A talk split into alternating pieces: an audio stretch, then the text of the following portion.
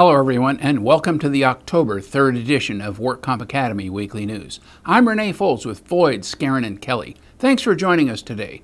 Let's get started with our litigation report. A federal judge for the Northern District of Illinois ruled that three former Chicago's Bears players may not proceed with their workers' compensation claims in California. Michael Haynes, Joe Odom and Cameron Worrell filed claims for workers' compensation benefits before the California WCAB. The Chicago Bears and the NFL filed a grievance alleging that the players violated their individual contracts by pursuing their claims in California instead of Illinois. The grievance proceeded to arbitration, and the arbitrator concluded that the player contracts expressed the parties' intent that all workers' compensation claims be brought under Illinois law and before the Illinois Workers' Compensation Commission. In April, the Bears and the NFL filed a motion in federal court to enforce the arbitration decision. The players and the NFL Players Association responded with a motion to vacate the award. U.S. District Judge Elaine Bucklo confirmed the arbitration award and dismissed all of the players' claims. Judge Bucklo said that she did not think that California's public policy was relevant at all. The court noted that the Chicago Bears are located in Illinois, the players played football primarily in Illinois, and that the contracts were signed in Illinois and contain an exclusive Illinois choice of forum provision. Thus, she found that the players have not established any basis for concluding that the agreements must conform to the public policy of California. The court also rejected the players' argument that the choice of forum restriction within the contract is unconstitutional. In arriving at its ruling, the court specifically reviewed the California and U.S. Supreme Court decisions in the landmark case of Alaska Packers Association versus the Industrial Accident Commission of California and said that the arbitration outcome was consistent with both of the Alaska Packers decisions. A claimant with an insidious progressive disease has been awarded TD beyond the five year time limit. Here's what happened in the case of Jana Popovich versus WCAB and the Department of Corrections and Rehabilitation. Popovich contracted hepatitis C arising from her employment as a correctional officer with the Department of Corrections. She was first diagnosed in 1999. In 2000, she filed an application for adjudication of claim. In 2002, the parties entered into a stipulation that she had not yet suffered either temporary or permanent disability as a result of the injury. The stipulation further agreed to extend the jurisdiction of the board beyond the statutory five years. In 2009, she filed a petition to reopen for new and further disability, seeking an award of temporary total disability for the first time. The parties submitted the matter to the trial judge on the issue of whether the 2002 reservation of jurisdiction allowed for an award of temporary disability more than five years after the date of injury. The workers' compensation judge denied the petition, concluding he had no jurisdiction to award TD benefits more than five years after the injury. The judge said the reservation of jurisdiction applied only to permanent disability benefits the WCAB denied applicants' petition for reconsideration. The Court of Appeal reversed in the unpublished opinion of Jana Popovich versus WCAB, Department of Corrections and Rehabilitation.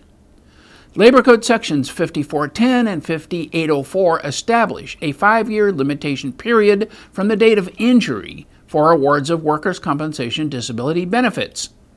In the 1986 case of General Foundry Service versus Workers' Compensation Appeals Board. The California Supreme Court held this limitation period does not apply to an award of permanent disability benefits in cases of insidious progressive diseases which have long latency periods.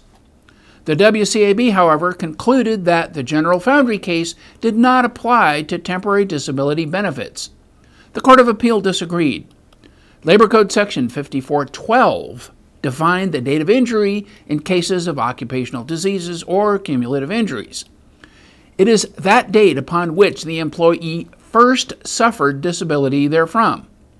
Both parties agreed that Popovich did not suffer a disability until 2010, and thus the limitation period did not begin to run until then. The WCAB, in a second en banc decision, affirmed the inadmissibility of non MPN physician reports. Last April, the WCAB issued the en banc decision in Elaine Valdez versus Warehouse Demo Services. The case resolved the long standing uncertainty about the admissibility of the reports of non MPN physicians. After Elaine Valdez filed a claim for industrial injury, the employer admitted her claim and provided medical treatment with a member of the employer's MPN.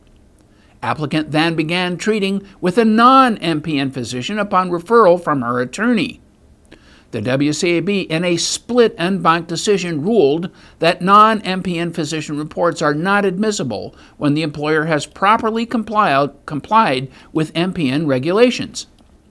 Where an applicant has left a validly established and properly noticed MPN and impermissibly sought treatment outside the MPN, the non MPN physician cannot be the primary treating physician.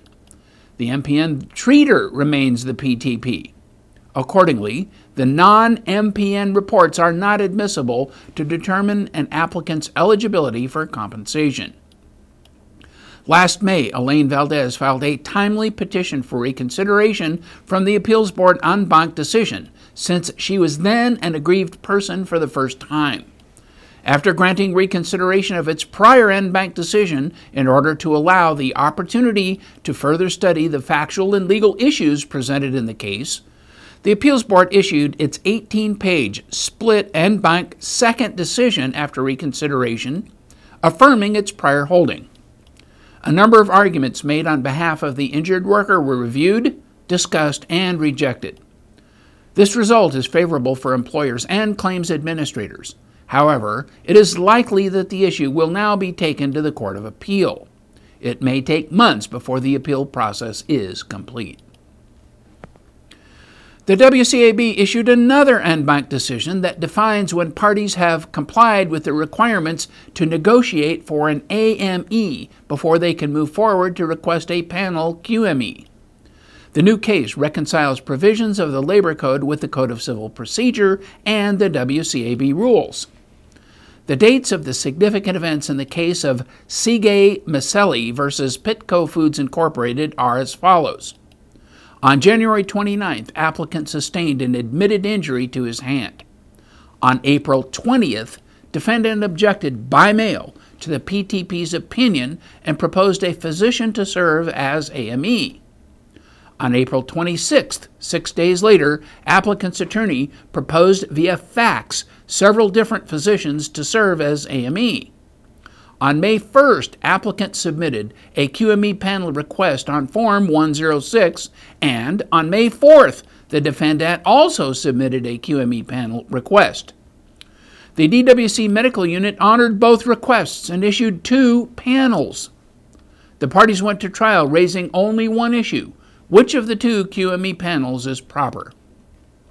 The work comp judge decided that applicant's request was premature and that defendant's panel was timely and the proper one.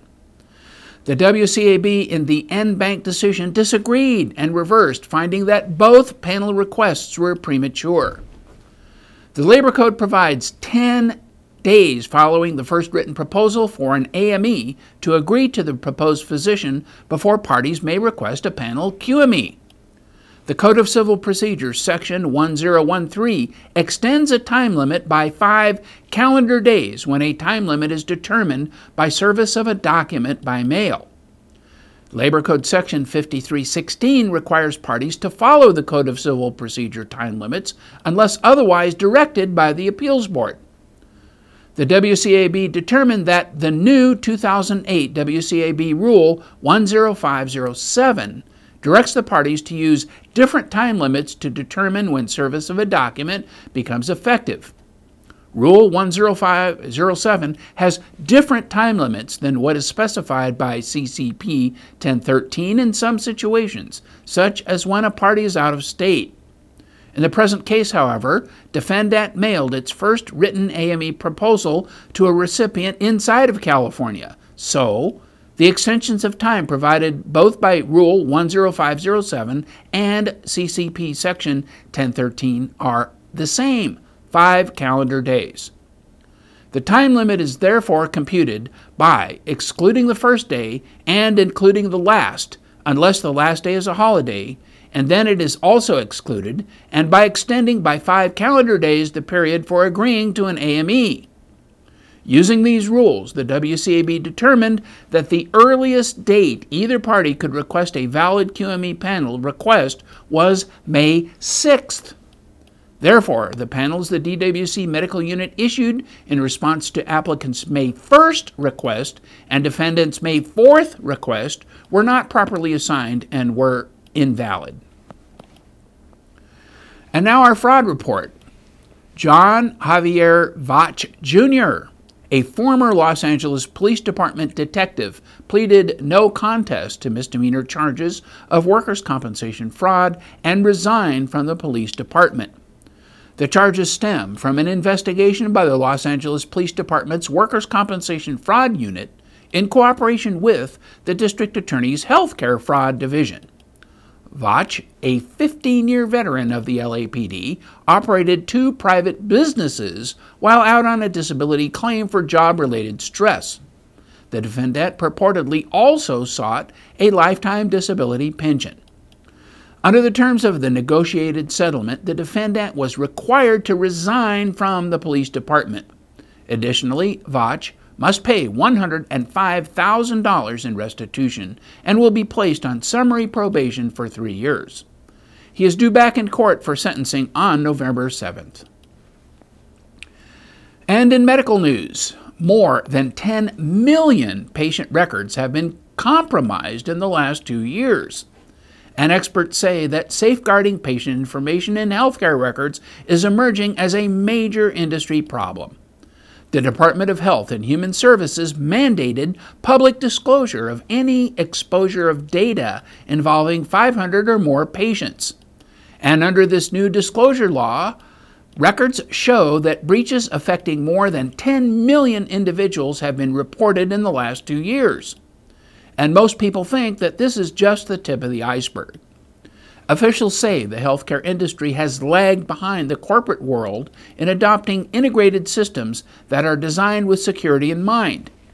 And many healthcare organizations have applications and data spread throughout departments, creating plenty of opportunities for leaks.